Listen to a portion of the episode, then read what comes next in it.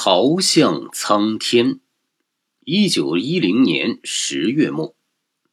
为列夫·托尔斯泰的未完成剧本《光在黑暗中发亮》补写的尾声。十九世纪俄国最伟大的批判现实主义作家列夫·托尔斯泰的一生是伟大的，同时又是矛盾的。他在世界观激变之后，为自己贵族地主庄园式的生活不符合自己的信念而深感不安，但他的妻子却又于世俗偏见，过多的为家庭和子女的利益着想。不能理解他的思想，从而造成夫妻的不和与家庭的悲剧，这更使托尔斯泰痛苦不堪。于是他在1882年和1884年曾一再萌发弃家出走的念头。这种想法在他80至90年代的创作中颇多反映，尤其是一890年开始创作的剧本。光在黑暗中发亮，更可以说完全是当时作者的自我写照。该剧中的主人公萨林采夫在世界观转变之后，同家庭和社会发生了严重的冲突，但他同时又主张不以暴力抗恶。这部剧本是托尔斯泰最矛盾的作品之一。剧本虽然经过长时间的创作，但始终没有完成，只留下片段，因为托尔斯泰不知道该如何结局，他还没有为主人公的矛盾找到解决的办法，而现实生活中的托尔斯泰自己，正如剧本的主人公萨林采夫一样，也仍然处于深深的矛盾之中而不能自拔。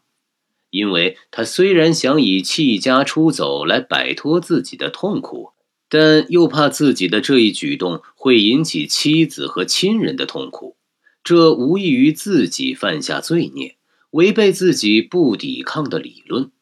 所以，这种矛盾的痛苦生活又继续折磨了他将近二十年。一九一零年十月末。风烛残年的托尔斯泰，在经过了几场极富戏剧性的冲突之后，终于毅然决然、悄悄离家出走。十月二十八日清晨，一辆载着托尔斯泰的马车在黎明前的黑夜中远远驶去，前面是茫茫苍天。陪同他的只有一个挚友兼医生马科维茨基。知道他去向的只有他的小女儿，但是这位八十二岁的老人已经不起旅途的劳顿。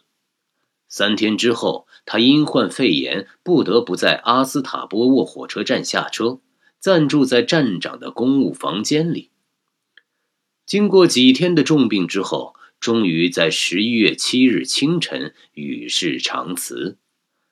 由于导致托尔斯泰最后毅然出走的起因极富戏剧性，又由于他生前曾写过这样一部影射自己的未完成剧本，斯蒂芬·茨威格以此为契机，采用戏剧形式再现了这一幅令人唏嘘的历史画面。逃向苍天是本书中采用戏剧形式写的唯一一篇历史特写，属于纪实文学的历史特写一般都用散文，然而茨威格有时却不拘一格，因人因事制宜，大胆采用叙事诗或戏剧的形式来写真人真事。以上为本章的译者注。各位听友们，如果觉得不过了了读的还不错，可以先关注我，再点赞和评论，也欢迎你转发到朋友圈，让更多人加入我们一起读书。最后呢，不过了了还要特别向打赏过的听友们说一声，谢谢你们的支持，我会继续给大家提供更多的好节目、好声音。